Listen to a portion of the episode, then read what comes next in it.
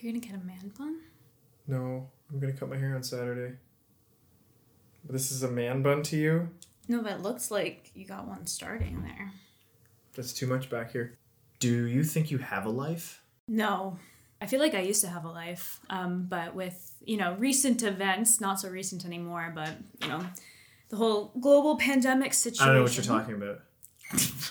Are you going to Oh, COVID. Um, so a lot of the things that I used to do got canceled or shut down or moved online uh, with the pandemic, and so I'm kind of reintegrating back into society and trying to figure out what it means to have a life now. Okay. Do I have a life?